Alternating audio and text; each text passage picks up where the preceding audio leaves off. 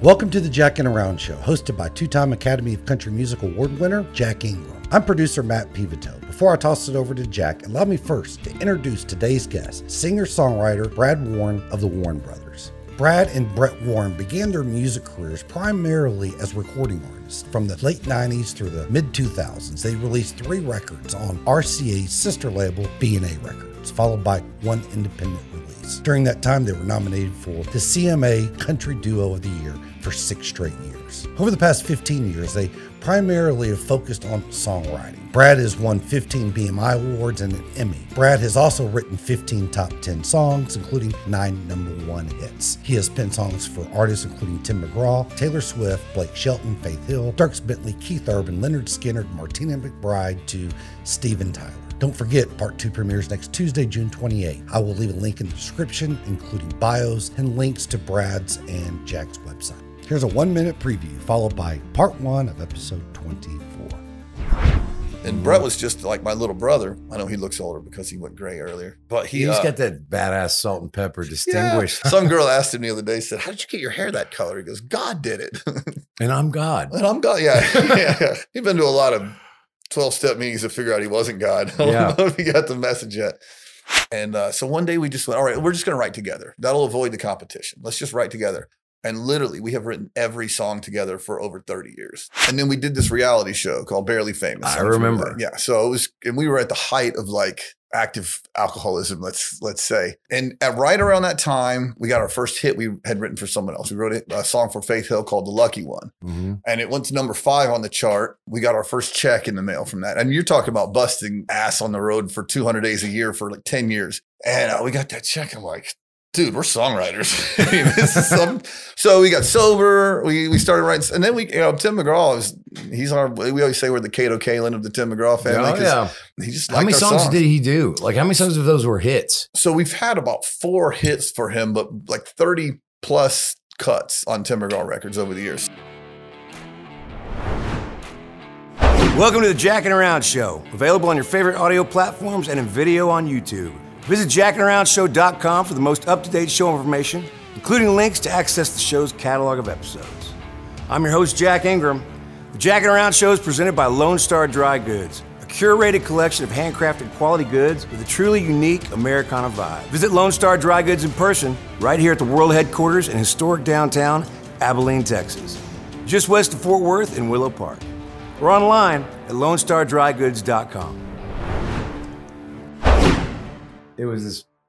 I think the guy who lived here before me was like a a handy stoner. Like everything that was in this Some house. real creative stuff that Was- doesn't really make sense. yeah, didn't make sense. It was kind of halfway done. Yeah. Like Yeah. the non finisher. I mean, everywhere. That's kind of cool. You have some projects started for you. You could finish off if you wanted to. Or, I came in and immediately was like, that has to go. There was a sti- there was a s- spiral wooden. oh, that doesn't go good with alcohol, by the way. Hippie- that's what I mean. I was like, that's a, That's not gonna fly. You go off with a fire pole. This thing where you just slide right down it. All right, everybody, we're here with Brad Warren. What's up, buddy? What's up, brother? Good to see you, friend. The monstrous hands on you. I mean, that's a that's a gorilla grip right there. That's right. You know what they say. Big hat. If I could be president. you do that overhand shake. where you pull right. somebody into you a little bit. so, man, we met in 90, 97 Yeah, yeah, that would be it. at that Robert. What was that guy's name? You know that book that he made that night. I wound up seeing it 20 years later. That guy made a book, and all of us that were playing at that round that night wound up in his book. You're kidding me. Um, what was his name? Robert, somebody. Yeah, he was a photographer, kind of a famous guy. Oh, wow. But it was me and you and Brett and one of the guys in Hootie and the Blowfish. Mark? That wasn't Darius. Yeah, Mark. Mark. Yeah. Tom Littlefield was there. Did you ever know Tom? I I only remember you and the guy from we were. I was really drunk. Yeah. it was a long time ago. I remember Littlefield because that was right when Hootie was they Huge. just They put out their second record. I remember Yeah, meeting those guys and realizing that their second record came out while their first record was still in the top 10. That's hard to do. Huh? Like that's and that poor Mark guy he just got raked over the like my buddy Tom was just in his ass. Just, that night of the writers Yeah, round, really? because it's like, you know, oh, trying to get on their record. Or no, he was out? trying it, it was that thing where you know, they were young Yeah, and they weren't really like that was a songwriter's kind of place that night. yeah, yeah. And so Well, I mean, we were young too. I mean, we were young, yeah, but we were great. Well, we had that one good song. but he was, and Mark was like, "Why are you mad at me?" I remember late at night after everybody was leaving, Mark finally looked at Tom and was like, "Why are you mad at me? I didn't do anything wrong. I just got in a band that happens to be really popular." It was the moonshine. Remember they passed moonshine around that stayed in your throat for like 30 minutes and then kind of worked its way down to the rest of your body. Oh, and Oh, so yeah. I think everyone was a blithering idiot by the time that thing was over. And I'll never forget the next day we were we had the same manager, Ken Yeah. Levitan, and we were at his office for some reason, and you kind of walked up like you had literally walked from that party and you, you were in the same clothes that you had on the night before. I'm like, I love this guy. He really doesn't care. it was great. That was always the beauty of being on the road. I always felt like a waiter, like Oh yeah, one uniform, right? one uniform. Yeah. And when the lights, when the fluorescent lights come on, you can see all the stains. But when the show's on, it looks like a cool black uniform. yeah. Yeah, it's all kind of generic. I mean, I would always, I would be on the road with people and they'd have two bags and we'd be gone for two weeks and I'd have A One- backpack. a backpack. They're like, what the? I'm like, it doesn't matter, man. Watch this. Yeah, you do disheveled very well, though. That's kind of your thing. You're the master of disheveled. Well, you get, you get good at what you practice. Yeah, I mean, absolutely. Uh, when was the next time? I mean, it's like I feel like we we hung out then, and then I would see you like every four years for the next. Well, I just, we, we probably just both kept tabs on each other. you know? Yeah, yeah. I kept tabs on you guys because it seems like you guys did that first record and, and then disappeared. and whatever happened to, well, what y'all do. well, so we did the first record, and then um, and then we did the second record. And if a tree falls in the forest and you no one's there, it doesn't make any noise. Yeah, I have a So- whole wood pile. We, you know, it's funny because we, I think we were always meant to be songwriters. Most songwriters start out as artists or something. It's funny because uh, someone was asking me yesterday, uh, why, do you guys ever think about doing a record again? I'm like, yeah, everyone wants a songwriter to do a record un- until they do one. And they're like, oh, now what do we do with this? But y'all be different. I mean, Your, it- your record would be good. We, we love playing live and doing the songwriter thing, but it just has it's okay. So the truth is, we did the second record, and then we did this reality show called Barely Famous. I don't know if you remember. Yeah, so it was, and we were at the height of like active alcoholism. Let's let's say. But that was also the be nice beginning about of like reality stuff. Yeah, it was, it was kind of early in that, and honestly, I remember them fuzzing out our mouths when we cussed. And on CMT, that's how long ago it was. Now you can pretty much say what we were, what they were blurring our mouths out from. But we did, um, we did that show, and um, we did that show, and it was fun and funny. But um, we got sober in the middle of that show, and then I think it would be funnier now. But for the last couple episodes, it's like this isn't really that funny anymore. These guys are like hanging on for dear life, trying not to drink. Right. Um, and and at right around that time, we um we got our first hit we had written for someone else. We wrote a, a song for Faith Hill called "The Lucky One," Mhm. and it went to number five on the chart. And um, we got our first check in the mail from that. And you're talking about busting ass on the road for 200 days a year for like 10 years. And uh, we got that check. I'm like, dude, we're songwriters. I mean, this is some- so we got sober. We we started writing, and then we, you know, Tim McGraw is he's our. We always say we're the Kato Kaelin of the Tim McGraw family. Oh, yeah. we just he just How many our songs, did he do? Like, how many songs of those were hits? So we've had about four hits for him, but like thirty plus cuts on Tim McGraw records over the years. So he, I mean, we got a few uh, songs in before we ever had a hit with him or really anybody. Just songs on his record that paid a lot of money because records used to Back sell then. four million copies, and so you got paid for that. It's the songwriters of this generation have no concept of making money on a song that wasn't a hit. Um, but that was uh, That's an interesting concept. Like, people don't really realize the, the repercussions of that. we miss great songwriters now because of that. Because there were a lot of guys that just wrote great. We would miss guys like Tom Douglas Mm-hmm. because Tom doesn't write the most hits; he just writes the greatest songs. Right. And you might have to go through ten of them. But we, um, because everything has to be a hit now. Everyone's trying to write a hit, and you miss those six minute story songs that are great that Tim McGraw used to have on his records. Right, that make you fan of that artist.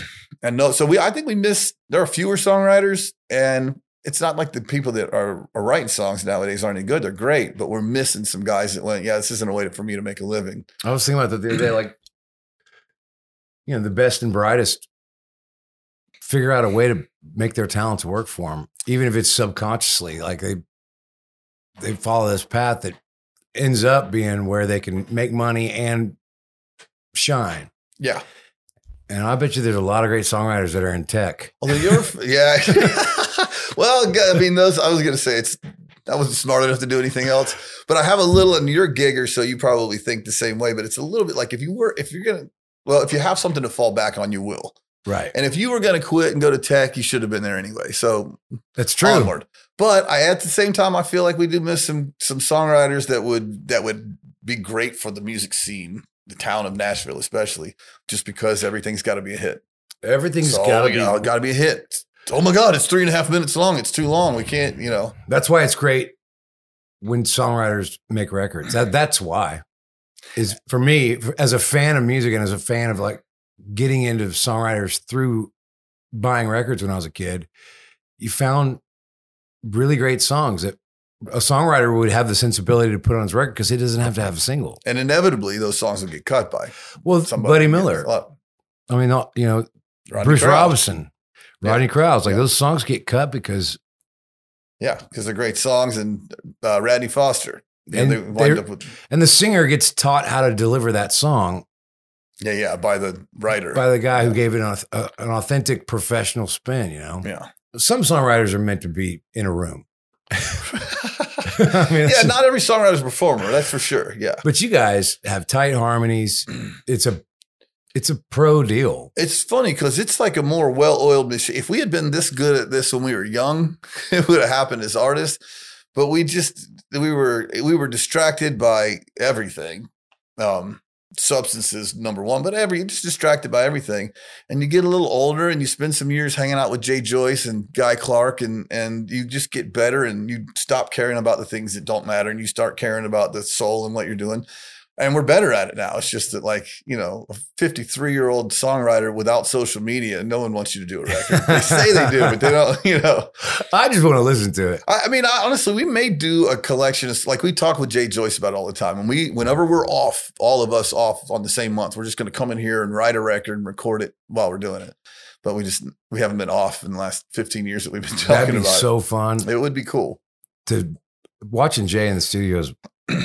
It's magic. I don't use the word genius often, but Jay Joyce and Tom Douglas are our two heroes, Brett and I. Yeah. And those two guys, like, march to the completely to the beat of their own drum. Are very different, but I'm like, I would love to land somewhere between them. Just really artists. That's Jay- an odd. th- that's an odd juxtaposition to think about. They Tom really are. Douglas Yeah. and Jay and me in the middle so of much that. alike, though. As different as they are from the outer appearances, so much alike. Because Really? They do their own thing. They're just not so concerned. They really think more about how they want to spend their day. Yeah. than what the result is going to be. And then, you know, the capitalist in you always shows up somewhere towards the end of the day. Okay, Jay, can we make this commercial? Because Right. it's been really cool, but That's the hardest part is to get with people like that. And then the the business side of them comes out. I, I, I've found I've found that in the studio too, where it's like people will start worrying for me about the money. how this is going to land. I'm like, hey man, you're freaking me out. Jay doesn't worry about it. Because Yeah. he's, he's have, not married with kids. You know, I'm Right. like, yeah, just of course he's not worried about it. so it. how was that? Show? Hold on, let's go back to that show. Barely famous. That was. It. Yeah. Yeah. I remember watching that. When was that? Like 2000? Okay, so it would have been 2004 and five. Yeah. Yeah. I remember Or five and six. being excited because I knew you guys.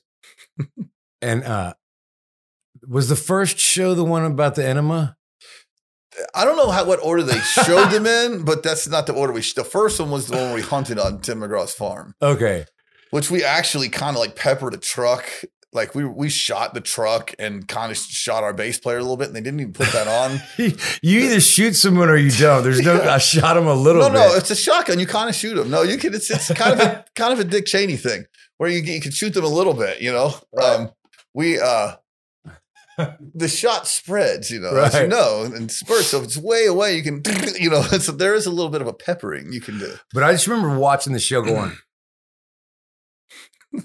uh, Oh no, this is this, is a we're watching a train wreck. And My, my wife was like, were you? "Why don't you get a show?" I was like, "Because this is not going to be on for very long." okay, here's what's funny. They gave us a second season, which we did, only four episodes, and they offered us a third season, but we had gotten sober and written a hit, and we're like, ah, no, we're we're done with that. Well, you got to that kind of. I mean, it was kind of like the jackass of country music kind of vibe. Yeah, You kind of have to commit to that bit. And it's funny because it's still literally. So we, we've been we've been sober 17 years, uh, both of us, same week, and everyone's oh those guys are crazy. I'm like we haven't really been crazy in almost two decades, but they were yeah it is it marks your time and you kind of everyone's waiting for us to light our farts on fire at a party still. I'm like we you know I don't really do that anymore. right. And then, have and then trick. occasionally we do it still. So, yeah. yeah. For old time's sake. matured. What's the guy's name? Uh, what band was he in? You know, the big punk rocker, Henry Rollins. Henry Rollins. I mean, pretty good pull for me. that was a good. You said pull. big punk rocker and that. I know Well, the muscles. And uh, but there is that vibe of sober living that's that doesn't take away any of the intensity. no, no, You have that. No, I, I- absolutely. I, I wouldn't say. In fact, it enhances. It's so funny because I always, um, literally thought in in my head when I can't wait. I need to finish my career before I quit drinking. I kind of knew it was coming. You know what I mean? Like I know it's coming, but um, Starts I- off as a distant uh, yeah, bell. it's this thing that's going to happen. I was literally like waiting for the DUI. And Yeah. That'll be the, the bell ring, you know. Um, and it's funny, the DUI never happened. Ironically, we were on a bus a lot, so I didn't do a lot of driving. So, um, but I was protecting the songwriting. I'm like, I'll never be able to write again if I don't do this. You had some Ernest Hemingway complex, like that's the the ticket.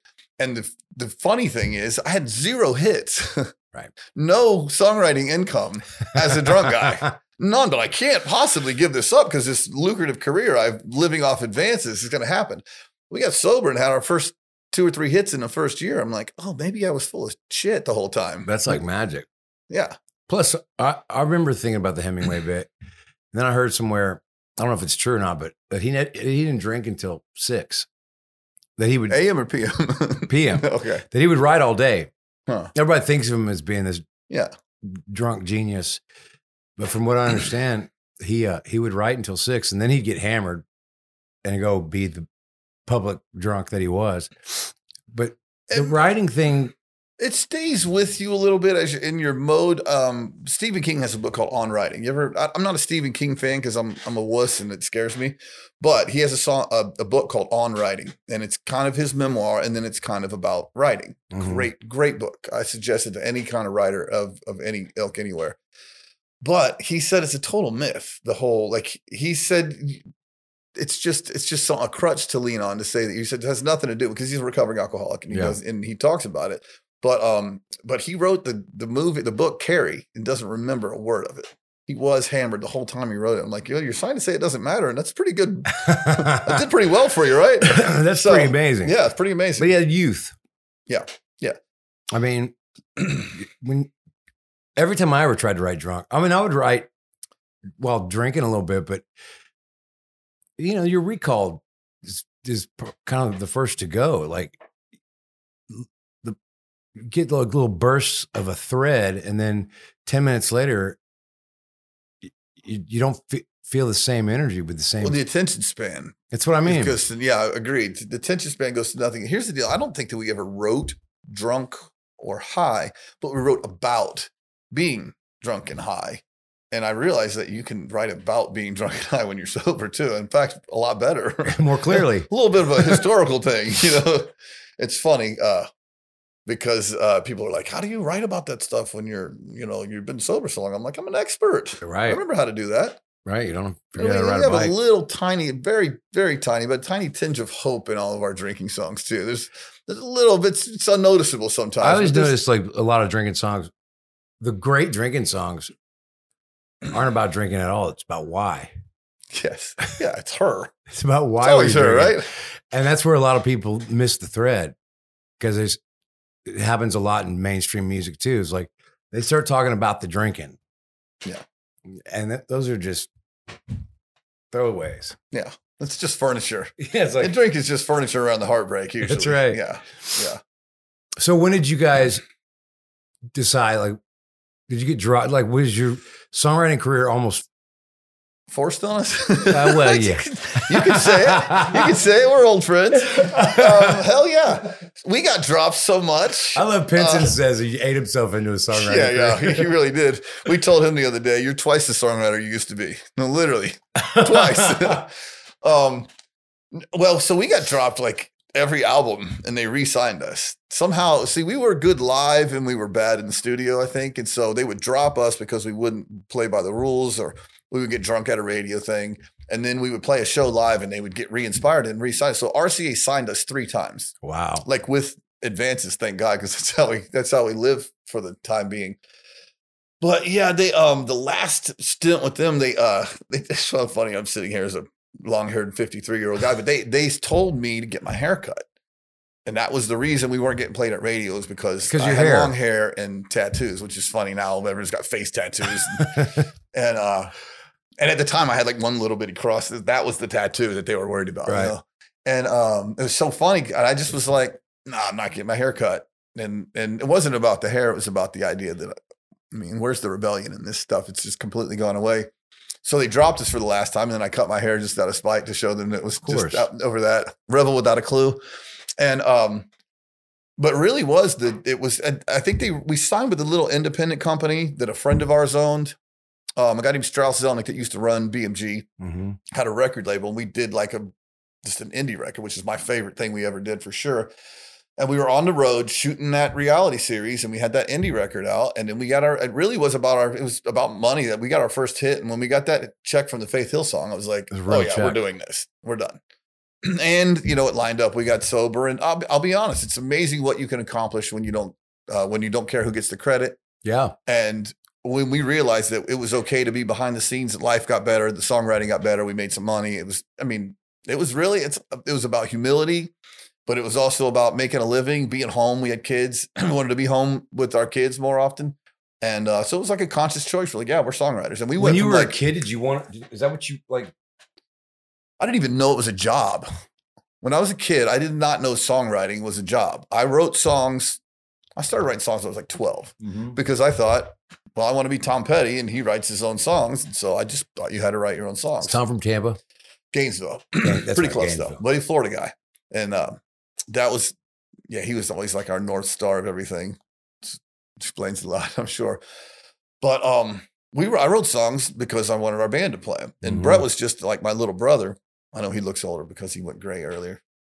But he, He's uh, got that badass salt and pepper distinguished it's look. almost like he colored it that way, but he didn't. Some girl asked him the other day, said, How did you get your hair that color? He goes, God did it. but um, and I'm God. and I'm God. Yeah. yeah. He'd been to a lot of 12 step meetings to figure out he wasn't God. I don't Yeah. know if he got the message yet. Um, but we um I wrote all the songs in our band and I just told Brett we need a drummer and a singer. So you're both, you know. So he So Brett wasn't even in writing. no, nothing. So I wrote all of our songs for our little teenage high school band, and I just gave them to everybody. And So you've been carrying around Brett. oh, my back hurts. I've been Yeah. carrying him so long. It's It's, funny because one day, you know, I realized he can play every instrument. He literally can. Be pretty damn good at, at- from B three organ, piano, drums, bass. Played sax, acoustic guitar. I mean, he's pretty good. A musician at every instrument. He's a really good singer. And then one day, I'm like, he's a damn good writer. And he, so we were right, each writing our own songs and bringing them to our little band. And uh, we started competing for whose songs to to record Mm-hmm. uh, and to play live. And uh, so one day we just went, all right, we're just going to write together. That'll avoid the competition. Let's just write together. And literally, we have written every song together for over 30 years. I have not written one song without him, nor has he written a song without me. 30 years. That's insane. It's insane, isn't it? I'm not even sure fight why. like brothers. Oh yeah, yeah. Not not as often. We get in a really big one about once a decade. We get in a little one every day we're writing. I mean, every day that we're writing. If a new person we're writing with, it's a little bit like, whoa. What a there's no dream, though, man. To be able to It's have crazy. that thing. 30 years. We've written every song together. Can you imagine that? No. I don't, and we're not even, I mean, I, I guess the, the husband wife duo, I understand a little bit because one of them is thinking about if I argue with this person too much, I'm not going to get sex. Okay, so that's the woman That's saying the- that. well, but I never thought that about Brett. No, so we just we argue it out, and um, there's no buffer zone. We don't. We're not really worried about the feelings do y'all get with? Do you two go with like new artists? all the time. I All bet day. they are intimidated, man. I don't know. Sometimes I. It's funny because sometimes you feel like you're steamrolling this new artist, and so I will back off, and I'll try to back him off, or he'll back. You know, hey, let's let's. Um, what do you want to say? Because our job is really a service thing now. Our job is help someone get where they want to go. This is not Mhm. about my art. It's about helping you get your art better. So that part works good. But other times, a new person, artist, or writer will come in the room, and I think they're trying to prove themselves, and they try. They're steamrolling us, and I'm like, okay, well, Right. you got all the answers. Now, I'll be honest. I write with people that are a lot better than me all the time, and I'm like, man, you just gotta. It's. I don't know if you're familiar with Hardy, Michael Hardy, but um, I don't know. the first time. Oh, yes, I do. Yeah, he's he's really big right now. But the first time we ever wrote with him, he was just this chubby kid playing bass for CJ Solar, and uh, I don't know how he, we got in a room together, but somebody booked us on a writing session. At the end of the day, I was like, "Holy shit, is that kid better than us?" I mean, he was so good, such Yeah. a great writer. There's a new guy named Ernest that we actually signed. We drug him around town to get him a publishing deal, and he's got a song out now, and he's got a buttload of cuts and hits and radio. I mean, right away he was great. But there's other guys that that come in and they have all the answers, but not really all the talent. So it's a little bit, it's a little strange to kind of. I don't want to be the crotchety old get off my lawn guy, Right. but Well, I've- I've I've thought about that a lot, especially since in the last what? Well, since people stopped selling records, so all those album cuts are gone, and artists got wise to publishing. And I've I've often I always ask guys that are staff songwriters like that write every day because you know I, I write for my records and I write when I when it's when I write. yeah, yeah, But I've also I've often wondered what what effect that has of songwriters, songwriters, songwriters Mhm. get in a room with an artist that doesn't really know how to write. And it's that- like, are we missing out on some really great song? I mean, you know, some of those great songs didn't have an artist in the room. Well, yeah, yeah, and and uh, you know what's funny? If the like I said, the two guys I just mentioned were so great so early. So some guys really are great early. Other people, if they'll let you help them, because there are certain guys that we let help us when we were early and didn't know what we were doing. Don Schlitz and Tom Douglas. And Oh yeah, and we wrote with them a lot and i'm so honored that we were able to learn but there's there's some sort of middle ground between not participating in the right but letting them lead the the day and having them do that. And um some people can do that and some people can't. Know when to let the other person lead the day. And by the way still some days we're leading some days i'm leading some days brett's leading some days the artist is leading um, and there's a lot of new talent out there i just feel like sometimes we're missing some great songwriters because of the artists have, uh, have also, or the songwriters have discovered publishing as well. And so the songwriters own publishing companies and it's small. yeah. It's small. We, we've gotten involved in the business because we've had to. And uh, it's a it's a crazy time. It's like the Wild West out there. I don't know how songwriters are going to get paid in the future or whether or not they. There he is. He, Hello? he shows up Hello? every time. Are we going to meditate now? How are they going to get paid? I think the artists are going to cut them into the masters. I swear. I think that's what's going to be the deal. I think artists will and probably start small, but I think that's what will happen. I think some artists will start cutting songwriters into the into the masters a little bit because I don't think Google's going to give up their position. Right. You know, every time they we got this going on in Congress, and Google goes and smashes you with their thumb. So, but I, you know, it's it's terrible because I mean, we play our hit songs live for for corporate gigs. This thing called Songwriter City is awesome. We have a blast doing it. We we still, uh, you know, we pop a hit out every now and then, and we do. I'm I'm gonna be okay. The 25 year old songwriter, I don't know what to tell him. There's a, a track guy that we work with, and he had like 20 something cuts the year before. He's broke because he didn't have any hits. Right. 20 something cuts, but he barely holding on to a publishing deal because there's no money coming in. It's an odd place to be. Well, I guess it's that's one of those deals where it's like you know, Tom Brady took hits in his contract so that he could have a good team around him. I mean, I guess that's that's kind of the theory you're talking about is that they're going to have to be cut into the Masters. I hope It's funny how that's turned completely on its head. Because I remember, man, when I was on Big Machine, after about you know, having hits is fun. It's, Oh, fuck, it's fucking fun. Oh, it's the greatest. Uh, but just like anything, then you realize how how the work you have to do to have a hit. and it's like after three or four, you're like, so hold on a minute. I'm going out. I didn't write this song, right. so I'm going out and working for the publisher. And I was always this was before MP3s and Spotify and all that Yeah. stuff. So I was always kind of on the side of like, hey, like I wanted to be Elvis. If, I, if like if I'm going to cut your song and it's going to be a hit, give me some of the publishing. Yeah. Even if I didn't write it, because I'm a writer. I know, you know, Yeah. And now it's different. Like that's turned itself. Well, the roles have reversed. my how they have. Yeah. Um, I remember thinking, man, the publishers and songwriters have the gig and the record companies are getting screwed. And sure enough, that it's completely flipped. And now I don't I don't understand why the publishers aren't panicking more. I've asked them, why aren't you panicking? Well, they figure something out. I'm like, really? You think they're gonna figure something out? Because I'm not sure they are. You know, there's got John Reynolds telling me that because he can't sleep, Right. so he has Yeah, like he, he goes and checks out uh like stoner things on Spotify, like stoner sleep music. Oh yeah. he he called me one morning and he was like, "Okay, we're fucked." I was like, "Why?" He goes, "I used this app to sleep. Uh, this this playlist to sleep last night, and and it worked. It was great, but it was like crickets in a field." And then he goes, It's "And got the like a million million views. not not a million, multi like millions and millions of hits. Somebody owns that master." Somebody's getting paid on putting a microphone And there's no lyrics. There's, no, there's What nothing, man. He's like, we're fucked. He goes, let's take a mic and go out to the highway and just let's stand there and we'll listen to cars go by. We'll make a million bucks. I'm gonna go write with Jack Ingram next week, honey. We're just gonna go put a mic in a field somewhere. Seriously, Oh my god. we're gonna sit funny. about 200 yards away from the mic and just have a conversation for two, three You know what's hours. funny? It's like you were asking me what what it does, like staff writing does to your psyche. So I don't even know if that's one of the things is I you just stop loving music. Not loving I love music, I get it. but I don't listen to it a lot. Because you do it all day. It's like the lawn guy coming home and edging his driveway. Yeah. I mean the long guy's lawn's the ugliest I'm one. the- listening to Dave Ramsey on the way home. You know what I mean? Trying to get my finances in order or something. It's just so much music for so long. It kind of takes that thing away. So I'm I, like, I I'm never like jazz. Just don't get it. It's just not my thing. I started loving jazz because it doesn't have lyrics. Right. I don't know who. I don't know the guy. That, everything on country radio. I probably had lunch with the guy that wrote the song. I'm like, oh yeah, I know they say that every song or whatever it might be. right. like we you can hear a line and be like, I know who that we is. all have go to. Yeah, he tried that line out on me last last year. Uh, we all have go tos. I mean, we have like three lines that are in a bunch I of didn't do that line. yeah, I didn't write that line. Fuck him. yeah, Oh, yeah, exactly. Yeah, it's a hit. but you just kind of stop like following.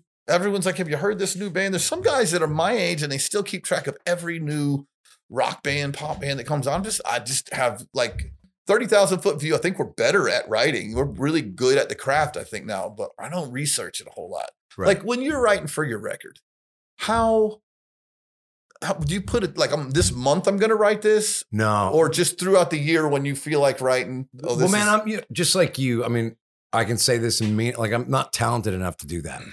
Like, you know what I mean? Like it sounds self-deprecating. Just like you, thanks. Look, I've heard you say false. I've, I've heard your false humilities enough. yeah, yeah, yeah, but they're false. no, no, But- no. I, I, I you know, man, yeah, it's I like agree. I really have never tested that out because I've it was so hard for me to turn the creative faucet on don't want to turn it off. that I'm I'm superstitious about turning Agreed. it off, man. Agreed. So I just go around with my radar out. I, I listen to like Jerry Seinfeld was on Howard Stern, and he talks about how he has no real relationships because everything is fodder. Everything is Yeah. is that a bit? Is that a bit? Is that a bit? Is that a bit? Everything's a song, And I know. do that with everybody. Like every time I'm talking to somebody, if it feels like a real conversation, I I'm just waiting for them to give me my songs. Oh yeah, and I know you got a notes in your phone with Thousands, two hundred. Yeah, yeah. I, I uh, by the year, but I'm like two hundred a year Yeah, of just stupid ideas, and they just every now and then they become hits. But yeah, everything. It's true. Like you, you never stop in the like. It's my wife will know if we're watching Ozark or something, and I reach over to get my phone. She goes, yeah, yeah, no. and she'll tell me the line I'm writing down. She already knows She what you're knows. I'm like, say. honey, guess what? You're a songwriter. he doesn't even true. know. All you gotta so do is listen to be a Oh songwriter. Like we can write songs. Having a good idea is the hard part. It's Like, true. well, we could we could fill in the blanks, but you know, God, give me a good. Well, that's idea. kind of the way I've always written it. And I've noticed that, that it's not that way. Like guys that I know that do it for a living, just the writing part, yeah. um, they never start a song without knowing where they're ending it or knowing what the hook is. There's always a hook that starts it. No, I Whereas- agree. I'm OCD. I want to know. I want to know what this is about before we start. But some guys will just start writing. Like, That's how, what I've always done. I like that. I admire it. I mean, I write down all the hooks, Yeah. but they're in my phone. They stay in my phone. When I actually get down to writing the song, just start writing. it's like I've had so many panic moments where I'm like, I don't know how this ends. Yeah. like, So I have a friend, a really good friend. His name's C.G. Cooper. He's an author. He writes fiction, and he starts writing a book, and he has no idea how it's going to end, and that blows me away. I'm like, how do you do that? Like I'm writing a three minute. how does he do it? I don't know. He just starts starts writing. He said it just comes to me. Is he a friend of yours? Yeah, he's a really good friend of mine. And you haven't gotten that out of him? yet? No, he said. Well, he says there is no getting it out of him. He said, I just, I just let it go, and I think about it while when I'm there. Okay, what's going to happen now? I don't get that at all, man. I, I want to. I'm OCD. Yeah. Like I want to know what this is about before we start, so that my details are going to be. I love the details, by the way. Anything from Charles Bukowski to to, you know, Quentin Tarantino movies. I love the details Yeah. the spending too long on one scene or belaboring a point in the song that's cool. So I feel like you could do that better if you know where the end is, so that your cool fodder pointed to something instead of just being there. But Nashville turns you into a machine of you can't say it if it doesn't make sense. Well, like the other day when I sent you that song, that Springsteen song. Yeah, It was funny, It's your awesome. comment. It's I know you I mean, I know you had to appreciate it. And I did, did it. you hear the guitar part? yeah, oh, I did. Yeah, I Did did. you know what I was talking no, about? It was a huge compliment, but I did hear it. Those kind of thick staccato thing. Aggressively playing acoustic lead. It's not done that much, actually. Yeah, so yeah, like I, the- I, the- love. hearing the snap. this- this- anyway, I love it. Yeah. Um, but your comment was so What was my comment? I love I love that song. No, uh, I miss hearing songs that are just written to to be oh, written, that don't, really have a point. Yeah, yeah. And I was like, that's so like th- that's a common comment from people that write every day. we are not really allowed to write songs without. I mean, we're allowed. We can write anything we want, but you're not going to get. It's not gonna be a good day's work. It's, no one's going to hear it. You know it's funny? It's so we we this kid this kid Ernest. We I think we might have his next single. But we have a song that's on his record called "Feet Want to Run," and it is almost doesn't have a point. But then I listened back to him like, oh, it totally has a point. We go off on a couple lines, but even when we think we're going outside of the lines, man, it's pretty. You know what we're talking about. You know what's happening in every line in the song. And Well, that's the beauty of that kind of writing. Yeah, Is that the, the subtleties show up in time. yeah. Just Yeah. like when you look back on a conversation that you thought was just in passing, it wasn't. Yeah. That's the faith you have to have to, to write those songs.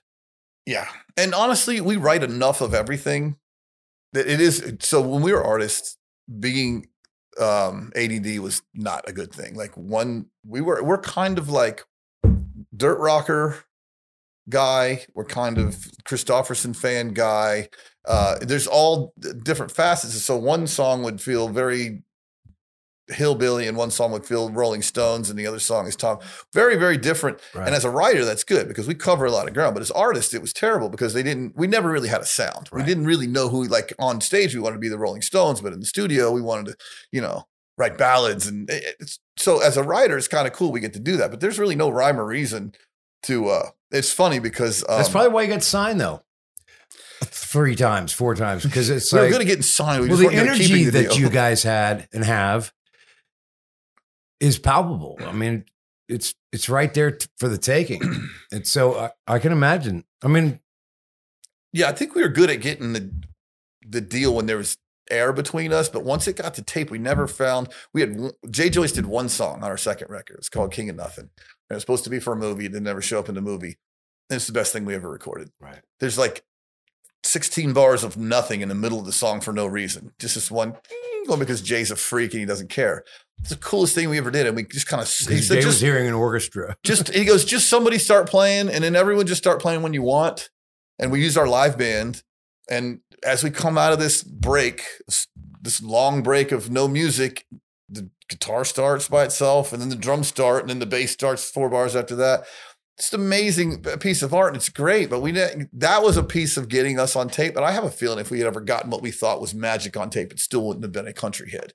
That's- we're better at writing country songs than we were recording them and being that artist. That's great to be able to compartmentalize that. Yeah. Because I agree with you, man. I mean, when you're an artist, I mean, you just have different arguments in your head. Like the best stuff that I've ever done, it wasn't sing- they weren't singles because it's Do you know Chris Lindsey? Yeah. Okay, so he's a songwriter in Nashville, and he he's he's been a really he's just a good resource. He has good quotes. I love quotes, but he said your your biggest hits won't be your best songs, and your best songs won't be your biggest hits, and that has been completely true. And as long as you're okay with that, you can have both. Because I think if you did, it's funny because I see a lot of you and Brett and I, and I'm sure vice versa. But if you did what we did, you wouldn't be able to have your artist career. Right. And if we did what That's you did, keep we wouldn't be able to have a interjecting myself into these stories. Like I, I try whenever I do the podcast, I try where everything turns back. But it is your show. Well, uh, but I try not to insert my stories into because it's like that's so easy to do. But when I talk to you guys, we do have a lot in common. Oh yeah, there's a lot, but it's darkly different where it's different. And I could see you doing what we're doing, and I could see us having done what you've done, but they didn't. We kind of made that songwriter choice, and I felt like if we had kept doing our own records, it would have always been affecting. We became helpers, service people.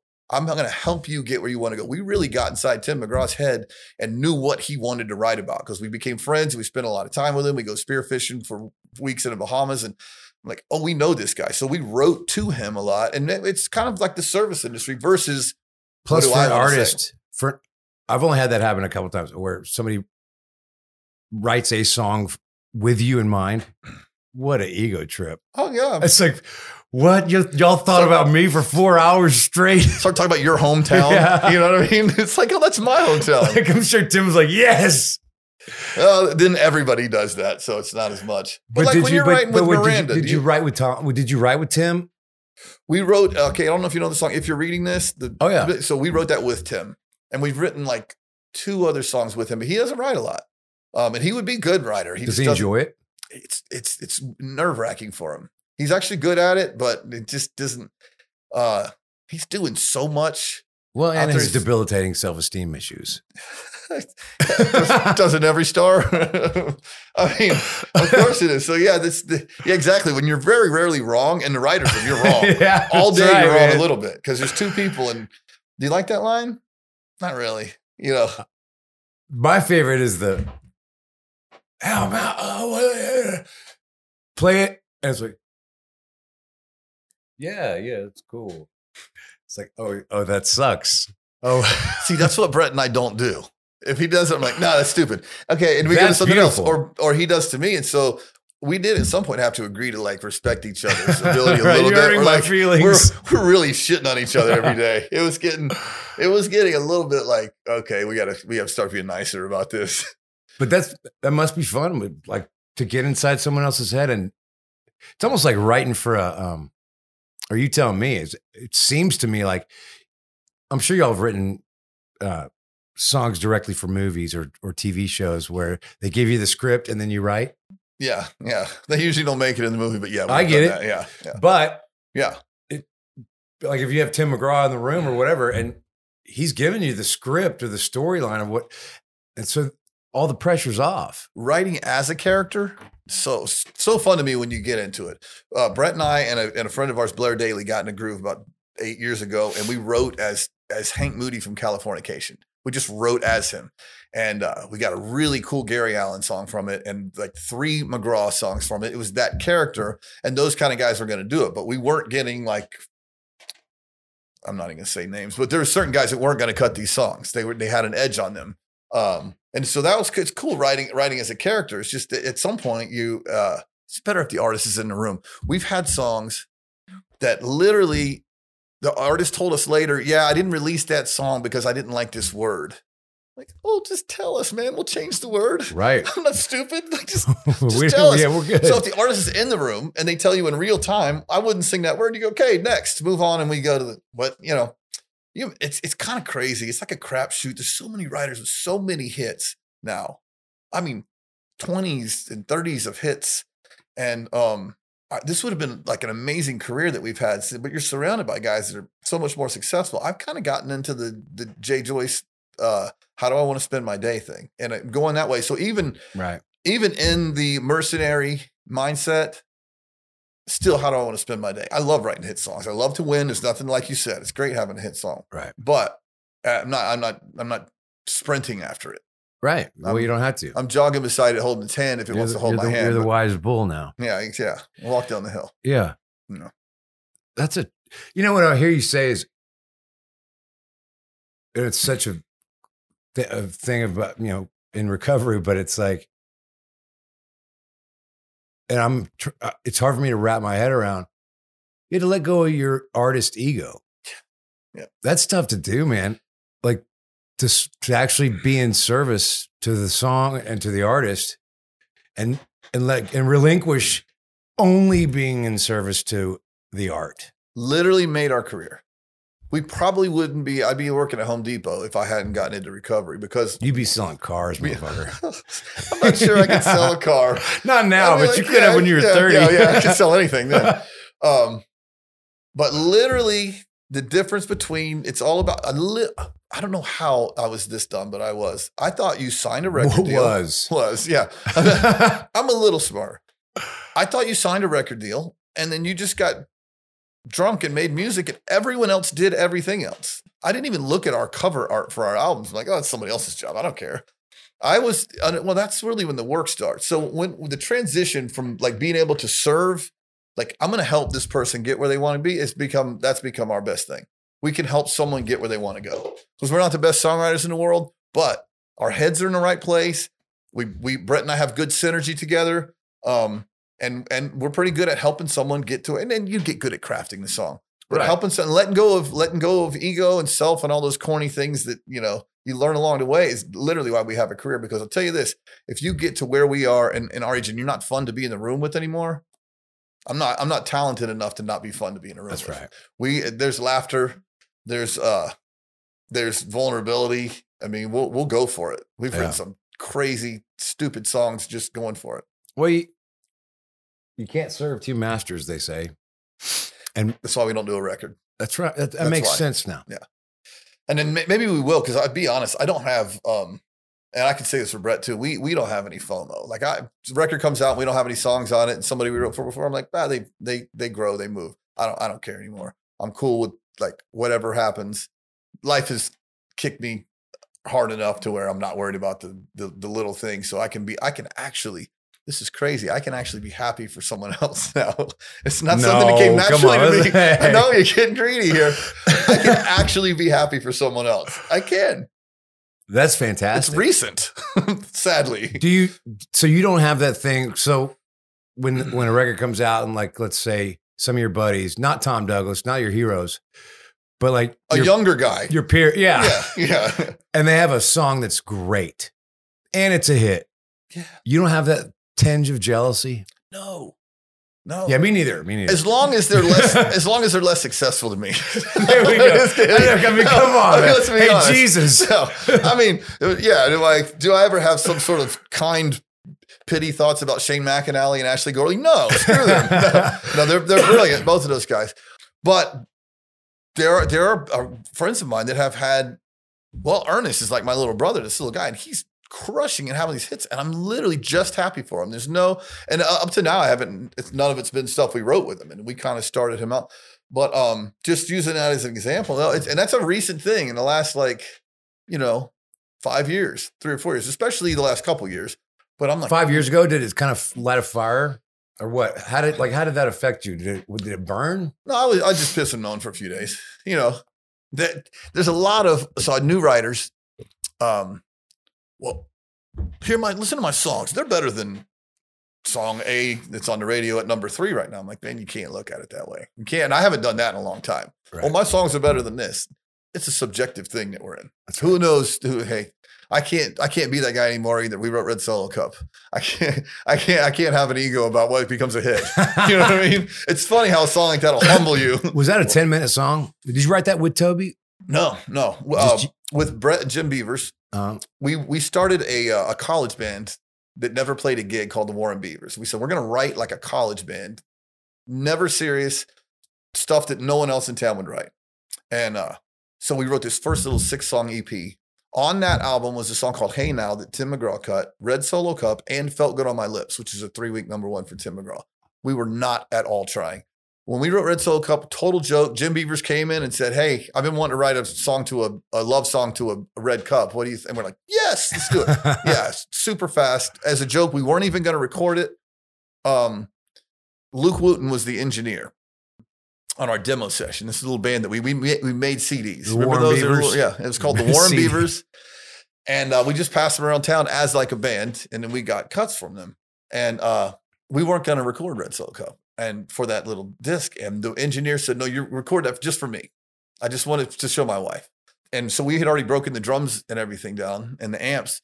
So we just stood around a mic and played, did the song, and Jim Beaver sang it while we were doing it as a joke, just for this guy's wife. And that's literally the record. Toby just took the voice off, but he actually made You're do kidding the- me. do the round. It's just the four of us in a circle around a mic with no drums. Brett Beavers with a banjo, and the rest of us with acoustic guitars. See, man, That was kind of a music moment that's for a dumb fantastic. song like that. Well, that's the thing about dumb songs like that. They're not dumb. Yeah. Like they're they're it's a moment of creation. Like y'all caught the moment of creation on tape, and that's why it worked. It took 20 years and 30 minutes to write that song. Yeah, man. You know what I mean? It's uh but that being said, the the uh the little six song album we did, this is great. So we're gonna we're gonna do this again. We're not gonna well, the second time we tried to do it, we cared. Right. We were pointing to we wrote a couple other really funny songs. It's that just They're just didn't happen. We were trying. just trying. we were trying. It's so funny how music doesn't music doesn't really care how you're it knows how you're feeling, but it doesn't care what you're trying to do. Yeah. I mean, that's the that's the that's why we that's why we get hooked on it because it's just That's why we do drugs and drink because it puts you in that mindset where you don't think you don't care and you think you're doing it better. I've always said that it's a that the drugs and alcohol were like a game of chutes and ladders, where where you have to go all the way around, but take a little hit and you get that chute down, to the groove. You're like, oh, I'll just take this ride down the slide. Taking a shortcut to inspiration. yeah, man. Yeah, yeah. It was a shortcut to inspiration. It's funny. But we're- that's a, that's some of the beauty of getting to dig into that stuff is like, guy asked me a couple months, a couple weeks ago, was like, what great things happened because of drugs and alcohol? I'm like, well, that's a long list. Yeah. I mean, yeah. Yeah. I'm not going to sit here and pretend like that they weren't they weren't great. If if it's just you know, there's that other side of it. Even in the recovery portion, my life, the service that I've been able to provide in my life, it comes from the recovery from that that I wouldn't have gotten. Believe me, my parents tried in church; it just didn't take. right. It comes from whatever I'm I am that's decent now comes from me having been that guy and learning to recover and go to new guys. So yeah, I give it I give it credit for quite a bit. So even these things during it, but even the post the post op of you know anything uh moderately kind about me would be would come from that or whatever. Right. Because I'm pretty selfish some bitch if I'm you know if I'm just just acting on my own instincts. But that's why that's why it's pretty amazing to hear you talk about. I mean, you're such a big personality. You, know, you fill up a room, which is which I love. But man, that's difficult to to turn that into eh, to having real humility and going, okay, it's not about me. Because I mean, uh, you know, if you're writing this a song for someone else, let's say it's a young female artist, to not insert yourself into that song is fucking difficult because you all the all the self esteem issues, all the insecurities of like, man, I, am I really writing this song about whatever it is, and you're and you're just facilitating for someone else. It's it's a trip. It's a that's a really funny point because uh we like wrote with Taylor Swift before we got sober. And our comment was nobody wants to hear songs about your teenage life in high school. I've been wrong a lot in life, but never more wrong than telling Taylor Swift that no one wanted to hear about high school. Yeah. Apparently, everyone wanted to hear about Apparently, high that's school. a pretty big deal. Yeah, I guess. like 30 year old women want to hear about high school, apparently. My mom, because she's my mom, and I was on tour with her when all of that was happening. and With Taylor or your mom? I toured with my mom. I'm kidding. Can you imagine? She's out getting the weed. there are families. Give me the weed, mom. Um, my mom would call me and be on my side, like because we were on the same label. She was getting all the attention. I was like, That's right. So You did she- your time on the. oh yeah. Yeah. So she'd be like, "Well, I don't really get it." I'm like, "Well, mom, your golden child here has been trying for 20 years to write one song that hits an entire generation in the face." She's like, "Yeah, well, She's go, written. Every song she's put out hits an entire generation. Like, I don't want to hear any more shit talking on this fucking genius." Makes me feel nice that you missed it too. I mean, know, it's, it just, I just missed it. And his, what's funny is 18 years later, she went back and recorded five songs that she wrote back then so she could have the masters and added them. And one of them was our song that she did a duet with Keith Urban. Really? And because of streaming and not record sales, we made like $800 a piece. out of that- Way to go. Great song. timing, Taylor. But we did get a cut finally. Good. No, but it's it's uh it's amazing how wrong you can be, and you're just adamant. I'm not saying I wouldn't have missed, I wouldn't have missed it being sober and in recovery, but I'd have been much less likely to miss like the specialness of Taylor Swift yeah. in a room because I was like, ah, high school songs. And and the truth is, maybe if we had, and we did write some songs with her, but I I would have, if you knew, I would give it a lot of focus, which we we really didn't. It was just Well, yeah. that- I mean, She's a good writer too. I always said she was, she was always really writer. good. I just didn't think anyone wanted to hear about high school, but Right. apparently they had better high school experiences than I did or something. I was not Maybe. thrilled with it. Yeah. well, I went to a little church school, uh, church school. did you listen to music growing up? Like, oh yeah. Cause we weren't allowed. I grew That's up what in I a mean. Baptist church, super fundamental, um, evangelical, speaking in tongues, Baptist church. So kind of a hodgepodge of weirdness, um, all piled into one. And we weren't allowed to listen to non-Christian music. So we started listening to like heavy metal Christian music, like Stryper. And um, then we weren't allowed to listen to that either. I'm like, good God, what do we have left? So I loved music. So I snuck out of my house in the middle of the night and we would run down the street like a mile to our friend's house and watch MTV for like three hours and then run back and sneak into our bedrooms.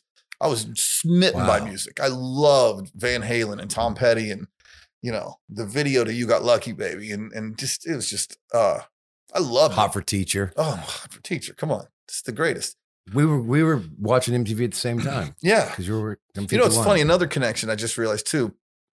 Sorry, we're skipping around a lot. But uh Lips of an Angel, which you had a big hit on, was uh we wrote like the next two albums with Hinder after that album that that they had that song. We wrote All American Nightmare. We wrote like Mhm. nine songs on that record and then six on the one following that. And then whatever happened. But it's funny. We just Where are those guys? They have a new singer. Um, we're friends with them. Uh they're they're they have a new singer, so I don't know much about the band, and then we ran to Austin. But um You know what I found out through doing that song is hell hath no fury like a Hinder fan scorned. oh really? dude, They they were mad were you? not happy that some country dude stole their touchstone. It's like Jason Isbell fans being mad at Morgan Wallen. I'm like, come on, man. It's It a compliment. trip, man. Really? They were upset. I was like, huh? dude, I'm just trying to make him a million bucks. I mean, Yeah, yeah. yeah, it was funny. The funny thing is they don't have any fans left. So where's the ire now? They became Ingram Yeah. fans. you stole them. To I go. knew I could win them over with love. Yeah, you're kind of like us. We're on the long, slow climb to the middle. That's You know right. I mean? It's like, The middle feels good. no, it's great, man. Living on a five, and you don't ever if Living on five. living on a five. Taylor Swift only has one way to go. That's right. This We get to kind of just be ambivalent. my father-in-law, who's 75 and doesn't know anything about anything and doesn't care. He watches All in the Family all day. Yeah. He said, he said the other day, "Where's Taylor Swift been lately?